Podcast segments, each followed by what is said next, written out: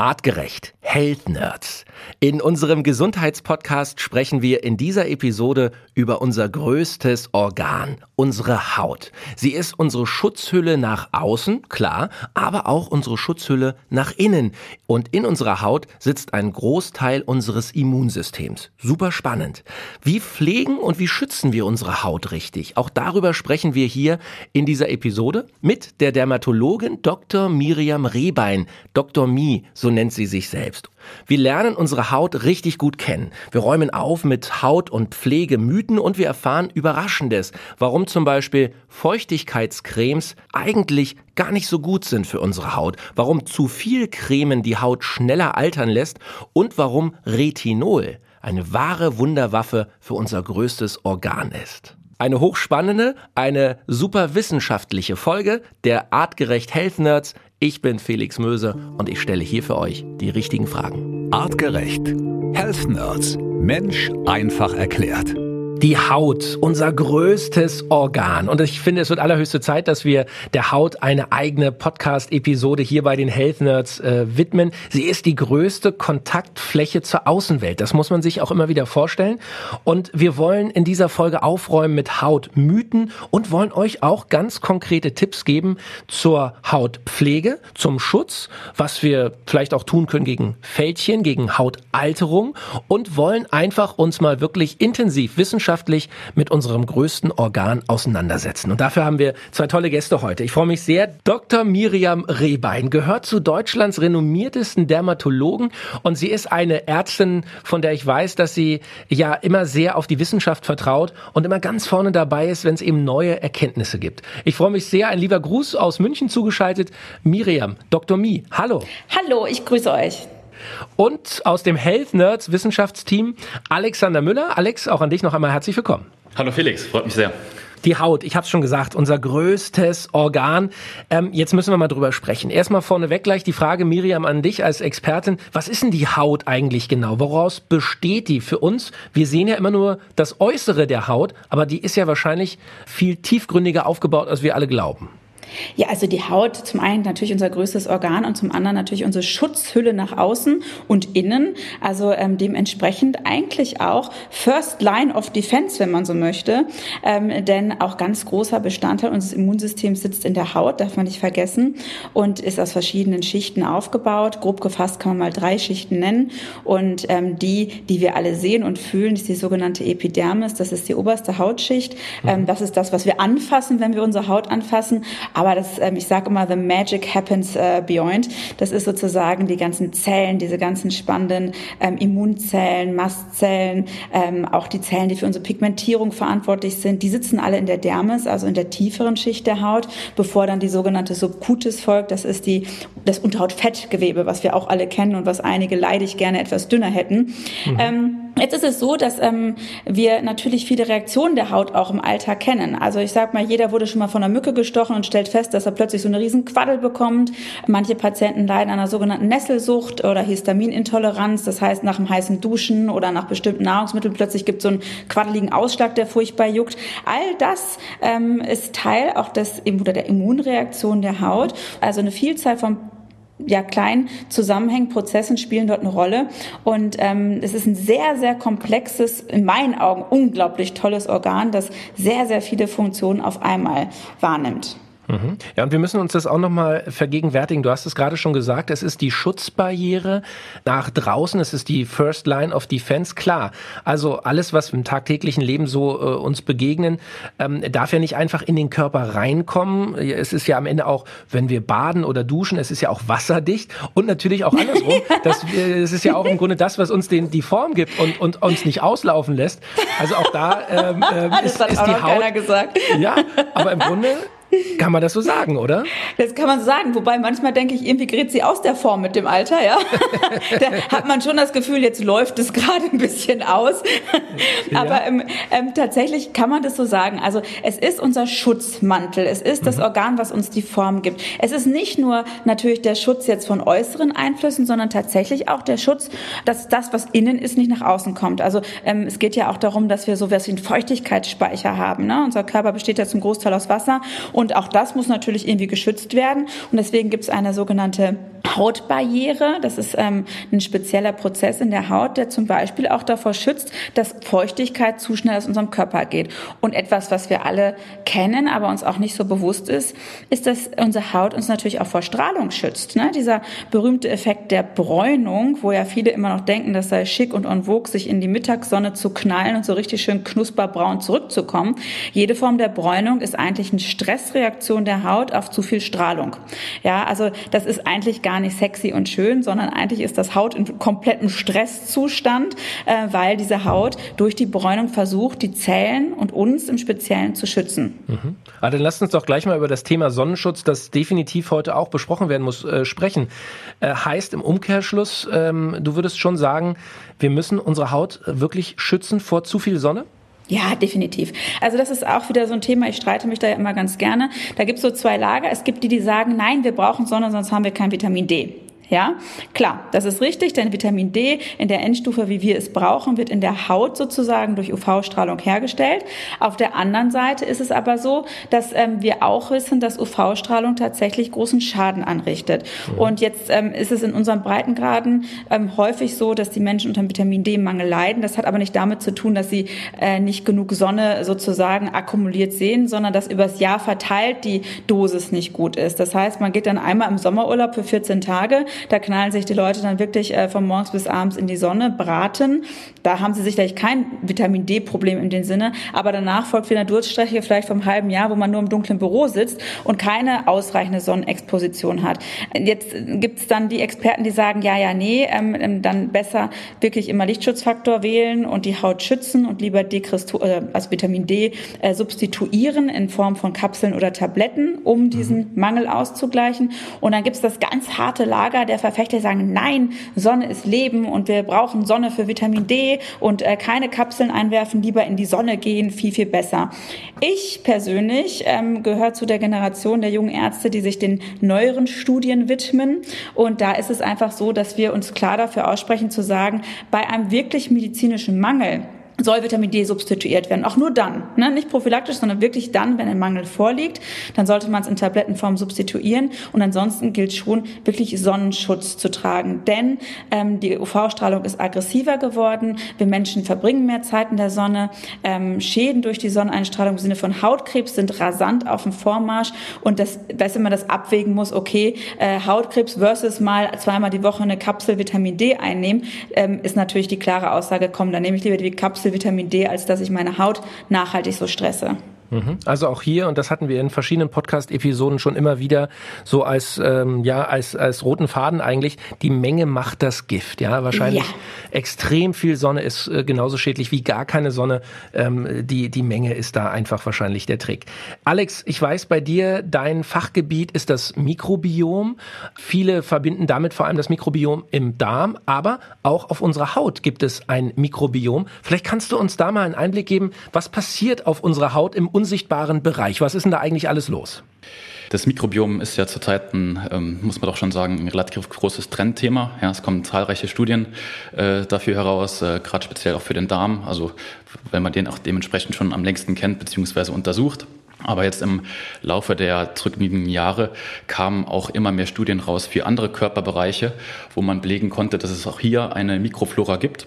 Und der eine Bereich war ähm, dementsprechend auch die Haut. Es gibt das dementsprechend noch an den Geschlechtsorganen. Es gibt sogar ein Mikrobiom im Gehirn, weiß man mittlerweile. Ja, auch dort leben Mikroorganismen und die sind auch gesund und notwendig. Mhm. Und ähm, wir hatten ja schon mal das Thema, äh, wie du auch schon anfangs gesagt hast, dass wir die Darm-Hirn-Achse ähm, besprochen haben. Und wir wissen mittlerweile auch, dass es eine sogenannte ähm, Gut-Skin-Achse oder eine Darm-Haut-Achse gibt, Aha. wo der Darm dementsprechend auch die Haut beeinflusst, beziehungsweise die Haut auch dementsprechend Signale an den Darm geben kann und hierüber gewisse Prozesse ablaufen, die für beide Organe dementsprechend relativ wichtig, sind. Das heißt nur, dass ich es mal richtig verstehe, wenn wir immer von Mikrobiom sprechen. Ähm, das heißt, in unserer Haut, auf unserer Haut, was sind das für Organismen? Äh, sind das Viren, sind das Bakterien, sind das Pilze oder ein Mix aus allem? Das ist ein Mix aus vielen verschiedenen äh, Mikroorganismen. Der Großteil sind Bakterien und auch Viren. Die machen den allergrößten Teil aus. Und ähm, im Anschluss gibt's noch ähm, ein bisschen was an Pilzen, ein paar Protozoen, die aber in einer Synergie auf der Haut leben, die äh, wichtig sind. Also 99 Prozent der Mikroorganismen, die auf uns leben, die auch in uns leben, genau wie im Darm, sind dementsprechend wichtig für uns, für unsere Gesundheit ja, wertvoll sozusagen. Die äh, leisten verschiedene Aufgaben, die stellen teilweise ähm, Säuren her, also Short-Chain Fatty Acids, die stellen Butyrat her, die verstoffwechseln Produkte, die haben alle ganz spezifische Aufgaben. Und ähm, bemerkbar wird es eigentlich immer erst, wenn davon verschiedene ähm, Organismen wegfallen. Ja, wenn ein Bakterium ausstirbt, das kann sein zum Beispiel durch ein Antibiotikum, das kann sein durch eine Vergiftung, das kann sein durch einen anderen Erreger, der es verdrängt, ähm, das kann im Darm sein, wie auch auf der Haut. Und dann kann es dementsprechend dort auch äh, ein Milieu geben, wo sich Krankheiten dementsprechend besser ausbilden können. Deswegen sollte man schauen, dass das Mikrobiom, sei es jetzt auf der Haut oder auch im Darm, dementsprechend in einem guten Zustand ist, dass wir eine hohe Diversität haben. Das ist immer so das A und O, was man durchgehend sagen kann. Und ähm, ja, das wäre eigentlich ähm, mit so das Wichtigste, dass wir eine gute Synergie haben, eine hohe Diversität und ähm, reichhaltige Flora an Viren und Bakterien.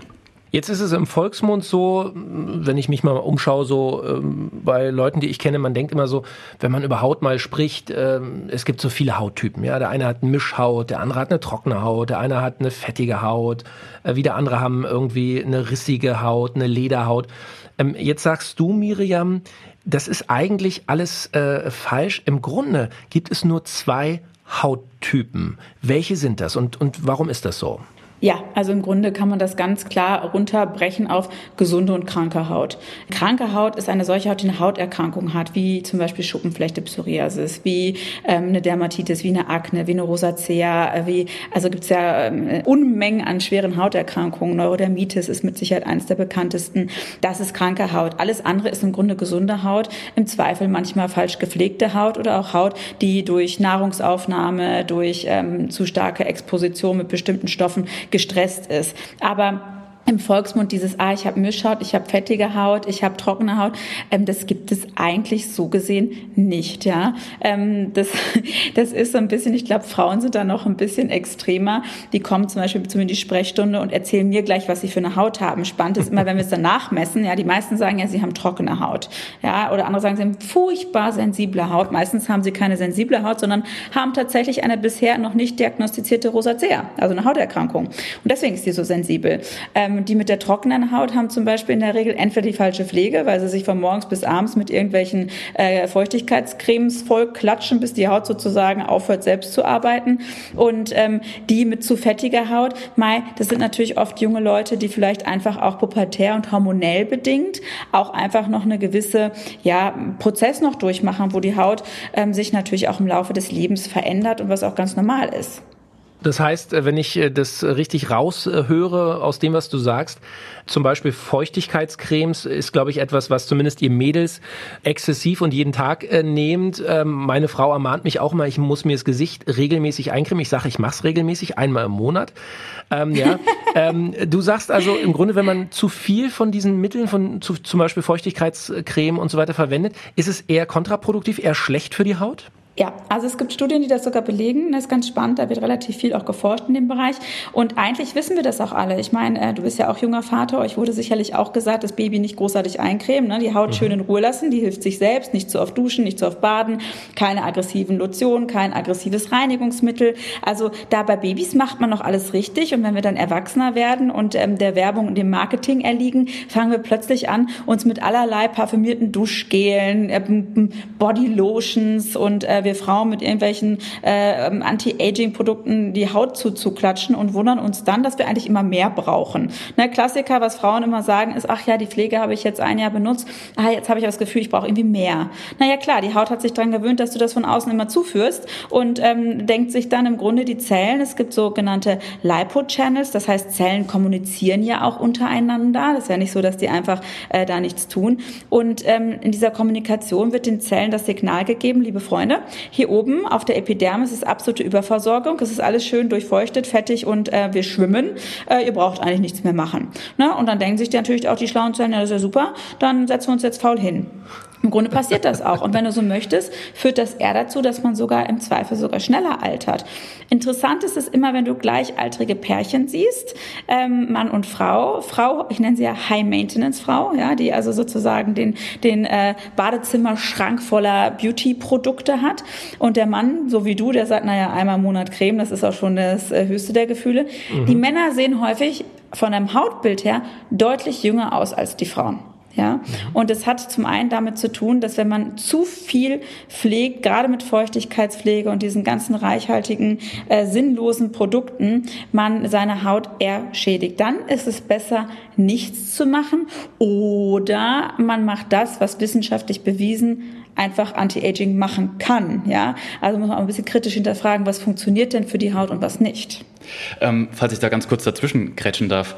Ich glaube, gerade das Thema Feuchtigkeitscreme, da streiten sich so ein bisschen die Experten und die Geister. Ja? Also es gibt tatsächlich auch ein sehr großes Lager, die diese Feuchtigkeitscreme befürworten. Die sagen, klar, muss sein, die Haut muss feucht gehalten werden, das ist gut und gesund für die Haut. Da gibt es auch in der Form sicherlich genügend Studien, die das, die das belegen. Ähm, die Sache ist bei dieser, bei dieser Geschichte immer nur, dass man da auch oft einfach bedenken muss, wer finanziert diese Studien, ja, oder wer führt diese ganz Studien genau. durch. Und das ist, das ist ein ganz, ganz, ganz entscheidender Punkt. Denn ja. ähm, auf dem ganzen Crememarkt, so nenne ich jetzt mal, oder in, ganzen, in der ganzen Beauty-Szene, machen die Feuchtigkeitscreme mehr als 50 bis 60 Prozent des ganzen Absatzes aus. Kann ich dir ganz einfach erklären, wieso? Ähm, es ist nämlich so, wenn du in einer Feuchtigkeitspflege arbeitest, kannst du jetzt gleich selbst ausprobieren. Hol dir mal irgendein so Produkt, wo dann drin steht, da ist viel Hyaluronsäure drin.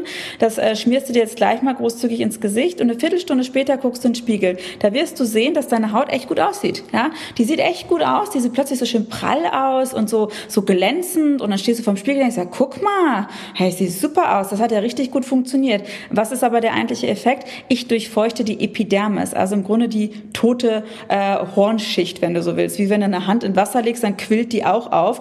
So ist das auch. Diese ganzen äh, Hyaluronsäuremoleküle und Moisturizer, die da drin sind, durchfeuchten halt wirklich nur deine oberste Hautschicht. Das hat diesen aufquellenden, aufpolsternden, kurzzeitigen Effekt, der aber natürlich den Kunden voll happy macht, ja. Also da kaufst du die Creme, trägst auf und denkst, ja, das funktioniert, die kaufe ich wieder wohingegen, wenn du mit Produkten arbeitest, jetzt sei es Vitaminpräparate, die wirklich funktionieren, ähm, die dann aus der Tiefe heraus wirken, da hast du natürlich keinen Soforteffekt, sondern das ist wirklich ein langfristiger Effekt und es ist viel schwieriger, das dem Kunden beizubringen, weil da musst du ja auch noch Know-how vermitteln. Da kannst du nicht einfach nur dein Pott Creme verkaufen, sondern da musst du noch zum Äußersten schreiten und echt aufklären. Und das macht natürlich kein Kosmetikkonzern. Warum auch? Und deswegen haben wir gesagt, äh, hier bei uns im Podcast, da gibt's kein Marketing, bla bla, sondern nur wissenschaftliche Erkenntnisse echter Forschung. Und ähm, das werden wir auch in dieser Folge wieder schaffen, da bin ich überzeugt von. Miriam, wir wollen gleich mit dir mal sprechen, was denn wirklich an Cremes zum Beispiel oder an äußerer Anwendung helfen kann, um unsere Haut zu schützen, um sie vor Alterung auch zu schützen und, und geschmeidig zu halten. Vorher, Alex, ähm, kannst du uns aber mal ein paar Tipps geben, welchen Einfluss auf unser Hautbild hat denn auch ein innerer Effekt? Aspekt. Also zum Beispiel kann ich mir vorstellen, die Ernährung spielt durchaus eine Rolle oder ist das ein Irrglaube? Absolut wichtiger Faktor. Ich würde sogar behaupten, dass äh, für ein schönes Hautbild, für ein gutes Hautbild, ein gesundes Hautbild ähm, die Ernährung der wichtigste Faktor ist. Und ähm, wir hatten es in den, in den Postcards davor immer schon, dass wir sagen würden, dass eine pflanzenbasierte Ernährung mit viel Obst und Gemüse, mit Ballaststoffen, dass das die Grundlage ist, ähm, damit erstens auch der Darm funktionieren kann, damit wir Energie bekommen, damit wir genügend Mineralstoffe, Spurenelemente aufnehmen. Und äh, wenn das in Ordnung ist, wenn das alles gut verstoffwechselt werden kann, sieht man das auch am Hautbild. Ja, die Haut ist dann schön durchblutet, die ist äh, rosig, die, die hat einen schönen Glow, ja, und ähm, man erkennt das dann dementsprechend auch am Äußeren, quasi was man sich dann auch zuführt. Die Sache ist dann immer nur die, wie Miriam auch gerade eben gesagt hat, ähm, einmal gesund essen reicht dann nicht, sondern äh, wir brauchen da auch dann dementsprechend eine nachhaltige Ernährung. Das heißt, die sollte wirklich basieren auf mehreren Gerichten Gemüse und Obst in der Woche, also nicht nur eins oder zwei, sondern wirklich quasi sollte das das durchgehende Muster sein, dass das die, die Grundlage ist und darum herum kann man dementsprechend auch andere Sachen ergänzen. Äh, man sollte dann noch darauf achten, dass vielleicht auch ähm, bezüglich der Mineralstoffe der Eisengehalt stimmt. Das ist relativ wichtig für die Haut.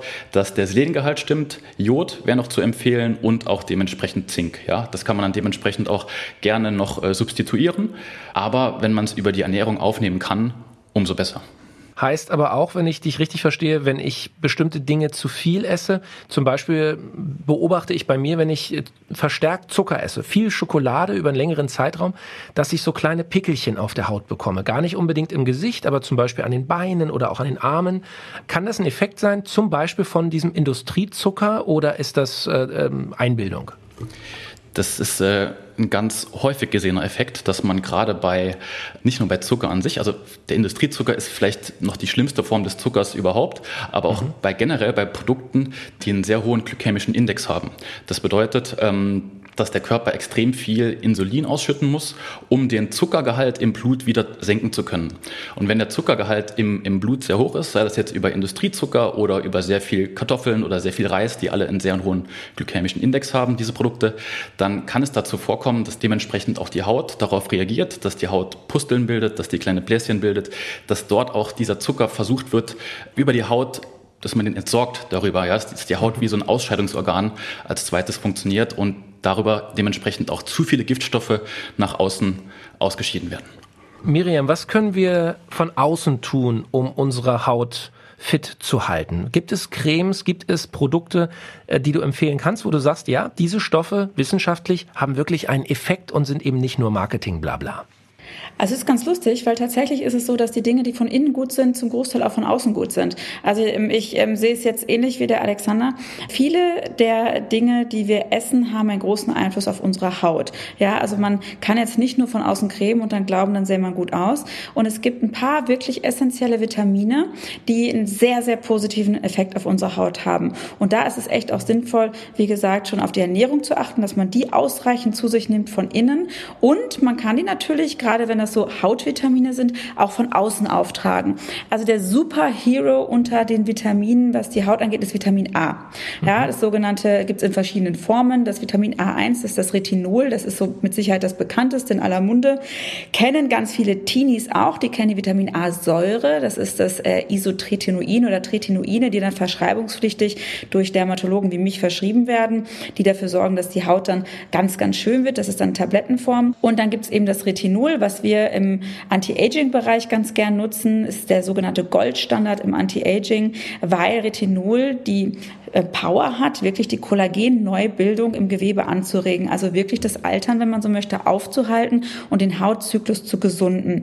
Ähm, in Amerika würde jetzt jeder darüber lachen, dass wir heute dann Podcast drüber machen, weil da ist das sozusagen seit Jahrzehnten gang und gäbe. Da also jede, ich glaube, jede Frau in Beverly Hills hat das äh, in ihrem Repertoire, in ihrer Nachtcreme, völlig normal. Wir sind ja ein bisschen immer hinten dran. Ich mache da sehr viel Aufklärungsarbeit, was das angeht. Aber eine gute Creme fürs Gesicht, wenn sie die Haut gesunden soll, sollte Retinol enthalten enthalten. Und darüber hinaus gibt es natürlich viele andere tolle Vitamine noch. Vitamin C ist eins der bekanntesten, sowohl von innen wie von außen, Er sorgt dafür, dass die Hautheilung schneller ist, entzündungshemmend, ähm, ist aber auch ein Allergen, sage ich immer dazu. Es gibt sehr, sehr viele Patienten, die vertragen Vitamin C in Cremes nicht, kriegen dann auch Ausschlag. Ne? Mhm. Also alles, was wirkt, kann auch potenziell immer Nebenwirkungen haben. Ne? Yin und Yang, sage ich immer so schön.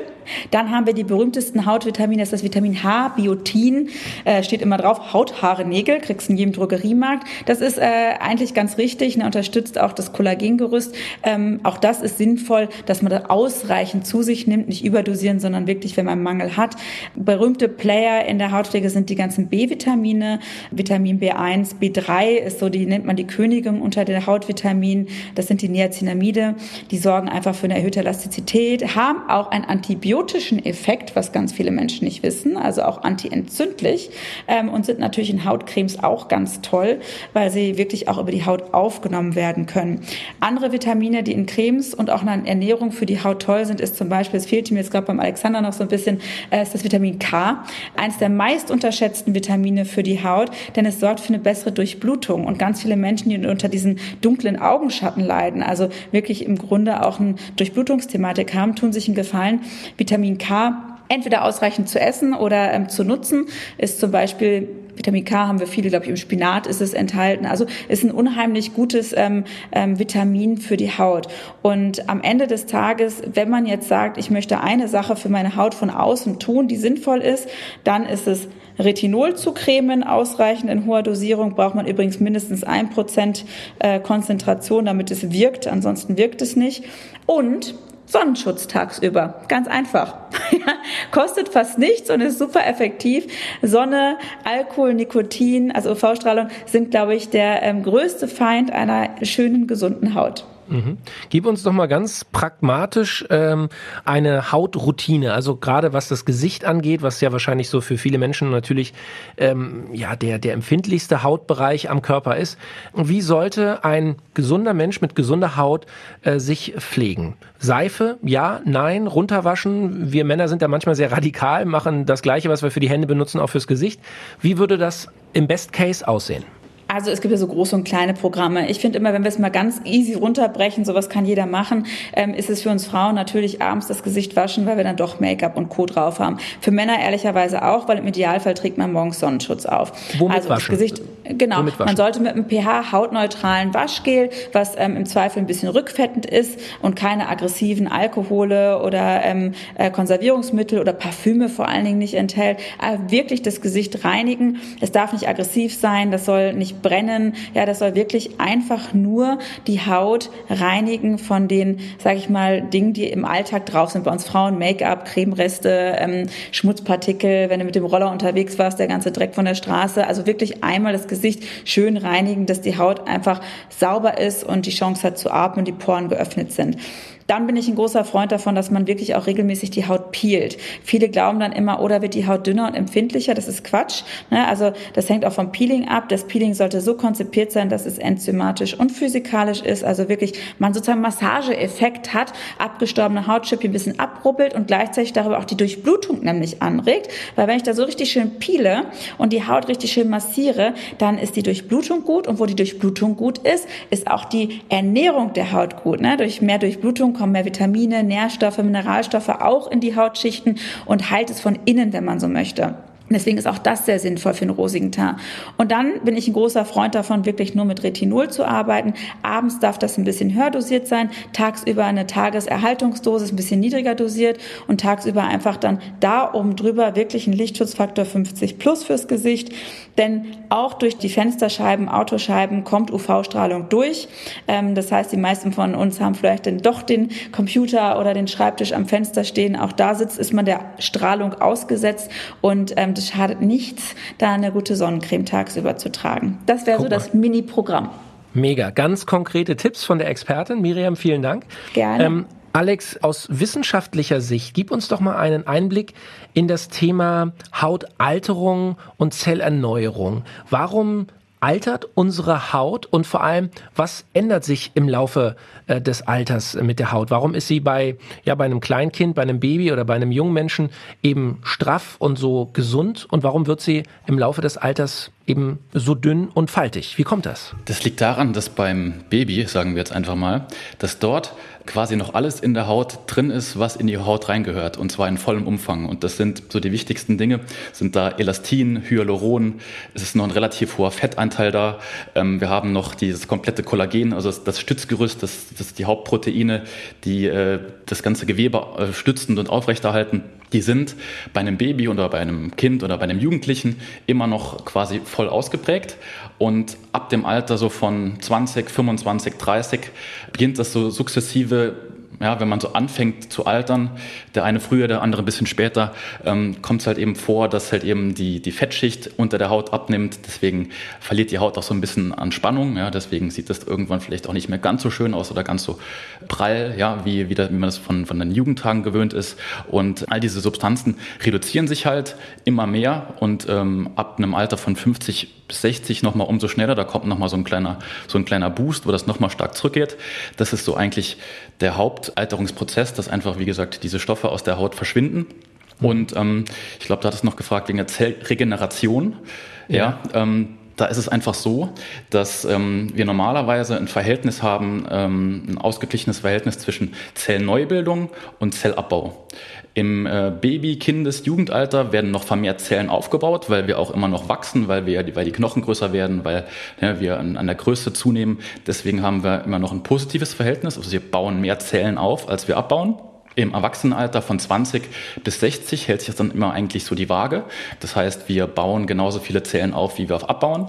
Und ab 60 normalerweise, das kann auch mal schwanken, bei dem einen vielleicht zehn Jahre später, bei dem anderen zehn Jahre früher, da hat der Lebensstil einen relativ starken Einfluss drauf. Da kippt dann dieses Verhältnis, sodass wir dann irgendwann vermehrt ähm, Zellen abbauen und nicht mehr genügend nachkommen. Und Zellregeneration ist immer so ein schwieriges Wort, wenn ich da noch einhaken darf eigentlich hat jede Zelle eine vorprogrammierte Lebensdauer. Und so hat zum Beispiel eine Dünndarmzelle oder eine Darmzelle, die, ist, die hat eine relativ kurze Lebenszeit, die lebt normalerweise nur zwei bis vier Tage. Das rote Blutkörperchen zum Beispiel, das ist auch eine, in der Form, nennen wir es jetzt mal Zelle, hat eine vorgegebene Dauer von 120 Tagen. Oder eine Fettzelle, die hält sich sogar sieben bis acht Jahre. Und normalerweise, ja, da, da, da kennst du das Problem, ja. ja klar. Und ähm, normalerweise ist dann so, dass der Körper die danach dementsprechend auch abbaut und dann eine neue hergestellt wird, die die alte ursprünglich ersetzt. Also Regeneration ist immer ein bisschen schwierig, sondern es das heißt einfach dann, die wird, wenn die nicht mehr tauglich ist, wird die abgebaut und dann kommt eine neue, wird sie durch eine neue ersetzt, einfach. ausgetauscht, genau. So, und ähm, jetzt weiß jeder, der die Pubertät hinter sich hat, dass äh, auch die Hormone ähm, durchaus Einfluss auf unser Hautbild haben. Miriam, was passiert im Alter zwischen 14 und 18, wenn man also irgendwie pubertiert, äh, dann äh, Akne bekommt? Das hat so ziemlich jeder hinter uns. Und vor allem, warum erwischt es auch einige Leute später im Alter, die sogenannte Altersakne oder Erwachsenenakne? Was ist da in der Haut los und ähm, ähm, was nützen zum Beispiel, ich bin ja Laie auf dem Gebiet, aber ich habe gelesen, es gibt so Hormoncremes ist das Hokuspokus oder funktioniert das wirklich? Also äh, mit Hormonen muss man ein bisschen vorsichtig sein, weil das ist jetzt auch gar nicht so einfach in einem Satz zu erklären. Tatsächlich ist es so, dass ähm, unser gesamtes Leben und alles, was wir, unsere Zellfunktionen, Körperfunktionen werden natürlich durch Hormone gesteuert. Und Hormone sind alle durch bestimmte Zahnräder, sage ich jetzt mal so bildlich gesprochen, miteinander verbunden. Und wenn man in den Hormonzyklus eingreift, muss man wissen, dass man damit viele dieser kleinen Zahnräder auch verstellen kann. Deswegen ist das nicht so, dass ich jetzt mal sage, ach komm, jetzt kaufe ich mal irgendeine Hormoncreme, die klatsche ich mir ins Gesicht, das wird schon passen, sondern mhm. das hat tatsächlich dann auch Folgen auf ganz andere Stellen im Körper, ganz andere Organe, die man vielleicht gar nicht im Fokus hat. Würdest du jetzt als Mann anfangen, dir zum Beispiel eine Östrogencreme, die eigentlich für Frauen in den Wechseljahren ist, äh, regelmäßig ins Gesicht oder sonst wohin zu schmieren, kriegst du zwar eine tolle Haut, gleichzeitig aber vielleicht auch ein bisschen Brüstchen ne? und einen erhöhten Unterhautfettanteil. Also ähm, wirst vielleicht okay. auch ein bisschen sensibler und fängst ab und zu mal ein bisschen an zu heulen, denn diese Hormone, die sind ähm, sind transdermal zugänglich. Das heißt, die nehmen wir auch über die Haut tatsächlich auf, wie äh, in Tablettenform. Und da muss man schon ein bisschen vorsichtig sein.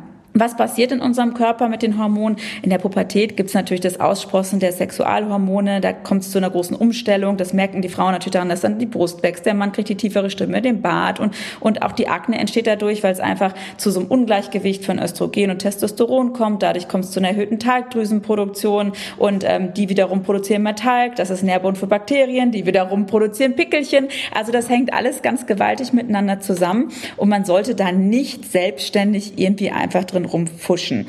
Es ist aber so, dass in der modernen Medizin und ähm, wenn man auch nach Amerika guckt, gutes Anti-Aging auch sich den Hormonhaushalt anguckt und wirklich dafür sorgt, dass der, ich nenne es jetzt mal, auf einem hohen normalen Level ist. Auch Männer kommen in die Wechseljahre. Ja, der Testosterongehalt der Männer sinkt auch im Laufe des Lebens. Das merkt man dann daran, dass es schwieriger wird, Muskeln aufzubauen, dass man vielleicht auch ein bisschen träge wird, dass man plötzlich viel einfacher so ein Bierbäuchlein bekommt als früher. Und natürlich merkt man das auch an der Haut, weil die verändert sich auch bei Männern im Laufe des ähm, Lebens. Wir Frauen merken das natürlich im, in den Wechseljahren ganz, ganz, ganz enorm, weil man schlagartig Gefühl hat zu altern, die Elastizität der Haut enorm nachlässt. Das gleiche passiert zum Beispiel in der Schwangerschaft andersrum. Da schüttet man als Frau so viel Östrogen aus wie sonst für den Rest des Lebens. Dementsprechend hat man eine pralle, tolle Haut, den sogenannten Schwangerschaftsglow. Äh, da verhelfen uns diese Unmengen an weiblichen Sexualhormonen zu. Und ähm, ein super, super spannendes Thema. Ich glaube, dass in Deutschland in den nächsten Jahrzehnten da noch viel, viel, viel mehr passieren wird, mehr Aufklärung erfolgen wird und ähm, man modernes Anti-Aging wird auch moderne Hormontherapien beinhalten, weil die Menschen älter werden auch. Ne? Früher war es mit 40 quasi alt, heute werden wir alle viel älter und man sieht natürlich am, am Verlauf der Hormonwerte auch, dass die ähm, nicht mehr analog zu unserer Lebenserwartung sind falls ich da noch was ergänzen darf, weil das ist ein extrem wichtiges und sehr spannendes Thema, wenn man das Ganze noch von einem systemischen Aspekt betrachten möchte. Viele dieser Hauterkrankungen, die eine entzündliche Basis haben. Ja? Also Psoriasis, die, die Schuppenflechte, die atopische Dermatitis, ähm, diese Extreme, die haben immer ganz oft eine entzündliche Komponente. Und die wird auch mit provoziert, indem der Körper in einem entzündlichen Zustand ist. Es gibt ganz oft so eine, so eine sogenannte niedriggradige Trigger. Entzündung und was wir ganz häufig finden, ist die, wiederum die sogenannte Insulinresistenz. Und das hatten wir auch schon ganz oft in den in Podcast-Folgen dieses Thema wo man dann selbst auch tatsächlich sehr viel dafür tun kann, damit man diese Insulinresistenz und auch diese niedriggradige Entzündung wieder aus dem Körper rausbringt. Denn dann nimmt man quasi auch diesen Erkrankungen, diesen entzündlichen Prozessen, die dort in der Haut entstehen, ähm, nimmt man quasi die Grundlage. Und da sind wir wieder, nur um das als, auch als Tipp direkt noch mit äh, anzufügen, wie ähm, entsteht die Insulinresistenz?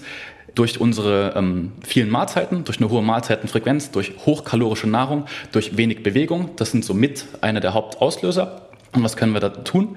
Nüchtern uns bewegen, ganz wichtig. Erst danach essen, also das Frühstück weglassen, morgens Sport machen, danach erst anfangen zu essen. Eine niedrige Mahlzeitenfrequenz, eine gewisse Reduzierung von Getreide und von Stoffen, die pro-inflammatorisch sind, also auch sowas wie, wie Milchprodukte vielleicht einfach mal weglassen.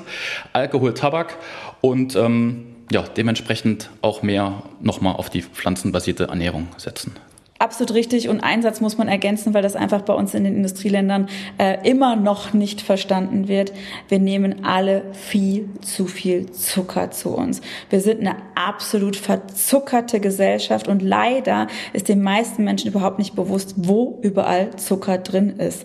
Ja, die kaufen die frühstücken morgens im Müsli im Glauben, dass jetzt was Gutes essen. Ja, irgend so ein, weißt du, Schokomüsli, weiß nicht was. Das ist eine Bombenexplosion an Zucker. Das wird den Kindern schon kredenzt wenn du dir da mal diese ganzen Joghurts für Kinder anguckst, dann möchtest du eigentlich nur schreiend wegrennen. Also wir sind komplett verzuckert, die größte Droge der Gesellschaft, akzeptierte Droge der Gesellschaft und da müssen wir dringend, dringend, dringend eine eigene Podcast-Folge für machen. Auf jeden Fall. Definitiv, definitiv. Also Zucker ist auch in fast jeder Episode hier immer der böse äh, Stoff, der mit so vielen Krankheiten irgendwie in Verbindung gebracht wird. Leute, ich find's klasse, weil wir hier so viele Tipps auch konkret geben zur Haut, so viel Wissen transportieren. Wir sind schon eigentlich am Ende äh, unseres Podcasts angekommen. Ich will trotzdem noch mal so zwei, drei äh, Themen droppen, wo ich von euch noch mal eine kurze Antwort will, weil ich diese Stichworte äh, im Internet gefunden habe und einfach mal mit diesen Mythen vielleicht auch aufräumen will. Ähm, was ich gelesen habe, fand ich ganz spannend, der sogenannte Labello-Effekt. Also die Sucht nach Labello. Was ist da dran? Ist das, äh, ist das Mythos oder ist das wirklich äh, so, dass man da süchtig werden kann und dass diese Dinge eigentlich gefährlich sind? gefährlich nicht, sie bringen dich nicht um, aber sie machen natürlich nachhaltig deine Lippen trocken, äh, weil Aha. du ähm, von außen immer diese Fettfeuchtigkeit ähm, gibst und ähm, jeder kennt das, man nutzt das immer und immer wieder, wenn man es weglässt, sind die Lippen spröde und trocken, dann greift man wieder dazu. Möchte man diesen Effekt einmal durchbrechen, diesen Teufelskreis, muss man da einmal durch, einfach weglassen, dann regeneriert sich wieder von selbst.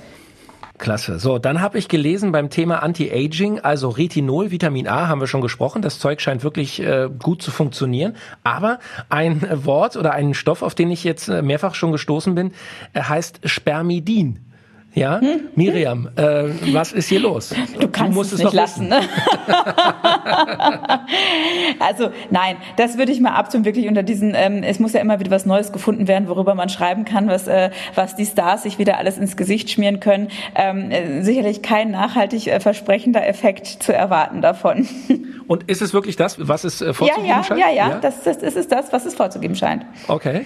Wir wollen das gar nicht ja. weiter vertiefen, aber ähm, äh, herrlich. So, und ähm, dann, Leute, müssen wir noch über ähm, das sogenannte Unsterblichkeitsenzym sprechen. Auch das soll eine Rolle spielen beim Thema Hautalterung. Gibt es ein Unsterblichkeitsenzym? Was ist das? Wo kriege ich das her? Wo kann ich das kaufen? Äh, sprichst du jetzt wahrscheinlich von äh, Telomeren, nehme ich mal an. Das, das würde ich jetzt mal behaupten, dass das wahrscheinlich als solches betitelt wird. Telomere kommen ja ähm, ganz normal in unserer ähm, DNA sozusagen vor, sind essentiell. Aber bis heute, ähm, berichtige mich Alexander, wenn ich da falsch liege, gibt es, glaube ich, keine Möglichkeit, da wirklich einzugreifen und äh, die Telomerase zu stoppen. Wenn das aber irgendwann mal gemacht werden könnte, könnte das natürlich einen gewissen zellverlängernden oder ähm, Lebenszyklus verlängernden Effekt haben. Laut meines Wissens ähm, gibt es da schon genügend Hinweise, dass man äh, die Telomerase, also dieses Enzym, was die Telomere wieder verlängert, weil es kommt ja immer darauf an, äh, wie lange sind noch diese Telomere. Das ist ja quasi hinten an den Chromosomen immer so das Ersatzteillager, ja, wo die halt eben, wo die DNA kopiert wird und da geht immer wieder was falsch und dann nimmt man sich da halt eben so ein neues Teil raus und irgendwann sind diese Telomere aufgebraucht und dann kann die DNA sich nicht mehr richtig reproduzieren. So, und deswegen kommt es immer darauf an, wie lang diese Telomere sind. Und die Telomerase ist ein Stoff. Ja, wie viele man hat sozusagen, genau, du? Genau, ja. Ähm, ja. gab es 2008, glaube ich, auch den Nobelpreis dafür, ja, dass es jemand entdeckt hat, ähm, dass diese Telomere quasi wieder ein bisschen aufbaut oder länger am Leben erhält. Und es gibt jetzt auch Studien und teilweise auch schon mit relativ vielen Teilnehmern. Und da, da gab es eine, die hatte über 4000 Teilnehmer. Und da hat man ähm, mit der mediterranen Ernährung halt eben gemessen, über einen gewissen Zeitraum, was das mit den Telomeren macht. Und ähm, man hat die dann die Studienteilnehmer, wie gesagt, auf diese mediterrane Ernährung ähm, angesetzt, beziehungsweise die mussten sich über einen gewissen Zeitraum so ernähren. Und am Anfang wurde die Telomerenlänge gemessen, am Ende. Und am Ende war sie dann tatsächlich signifikant länger bei der Gruppe, mhm. die die mediterrane Diät bekommen hat. Ja? Also viel Olivenöl, ja. viel Fisch und sowas. Ähm, ne, genau, halt und auch stressreduziert gelebt haben, gewisse Vitamine genau. zu, aber es gibt kein Medikament und keine Creme. Glaube ich, das war jetzt so die Frage, die das Es gibt keinen Einzelstoff, könnte. wo man sagen kann, okay, das, das macht jetzt die Telomere wieder ein länger. Und dann, genau. genau. Ja, es gibt ganz okay. viele so Studien, wo man äh, Lebensstilmodifikationen misst, also wie auch Stressabbau, ähm, auch ja. solche Sachen wie, wie Achtsamkeit all diese Lifestyle Faktoren. allgemein, Lifestyle muss man allgemein. sagen. Ne? Und da ja. schneiden diese Sachen relativ gut auch. Ja? Also auch, auch Schlafen und auch ähm, Abnehmen tatsächlich, ja. also Abbau von Taillenfett. Ja? Sport natürlich auch. Das Thema HIT, hochintensives Intervalltraining, hat sehr gut da abgeschnitten, ist auch wohl ein Faktor, der das unterstützt, dass die sich nicht so schnell abbauen, die Telomere. Ähm, moderate aerobe Ausdauer, also so 45 Minuten Joggen, Schwimmen, Radfahren ist eine super Sache, gab es auch einen Effekt. Ähm, aber ich glaube, das steht noch alles relativ am Anfang. Das sind alles auch wieder so Beobachtungen, wo man nicht genau weiß, ist es jetzt nur davon oder gibt es auch noch andere Einflussfaktoren. Aber an sich sieht es eigentlich gut aus, dass man da auch durch den Lebensstil ähm, ja. bezogen auf die Telomerlänge relativ viel doch machen kann. Also man ist mhm. da nicht irgendwie ausgeliefert, sondern sein Gen ausgeliefert, wie man klassisch so früher gesagt hat, sondern kann da auch durch den ähm, eigenen Lebensstil relativ viel machen. Genau. Okay. Und nur nochmal fürs Protokoll, weil du mediterrane Ernährung hier ähm, äh, erwähnt hast. Äh, Fischstäbchen von Captain Iglo und der Chicken Burger von McDonalds gehören leider nicht dazu. Das müssen wir an dieser Stelle nochmal. ist ja auch kein Fisch drin, soweit ich weiß, oder? Ja, nee, ich glaube auch nicht. Schon auch einige gesagt, ja. Man weiß es nicht so genau, was drin ist. Leute, ähm, großartig. Ganz viel Wissen. Echt tolle Tipps und ähm, ich bin sicher, der ein oder andere wird äh, einiges gelernt haben und ein paar Aha-Effekte äh, beim Thema Haut haben. Ich fasse nochmal zusammen. Also, Hautalterung äh, können wir vor allem ähm, verlangsamen, indem wir unsere Haut gut vor zu viel, zu extremer Sonne schützen, indem wir uns gut, ausgewogen, pflanzenbasiert ernähren, ähm, indem wir durchaus, wenn wir einen Mangel haben, auch ähm, Stoffe hinzufügen, die die Haut äh, in ihrer Regeneration unterstützen können. Rauchen, Alkohol, wenig Schlaf, das sind alles Killer, die auch einen Einfluss auf unser Wohlbefinden und damit auch auf die Haut und das Hautbild haben.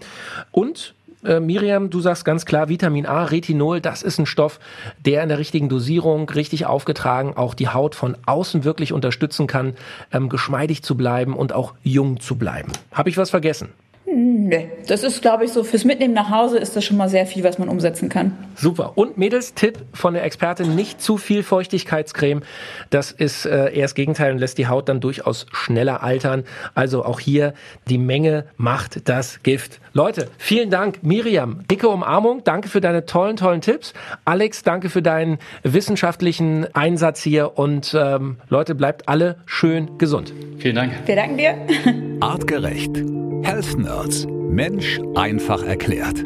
Ein All Ears on You Original Podcast.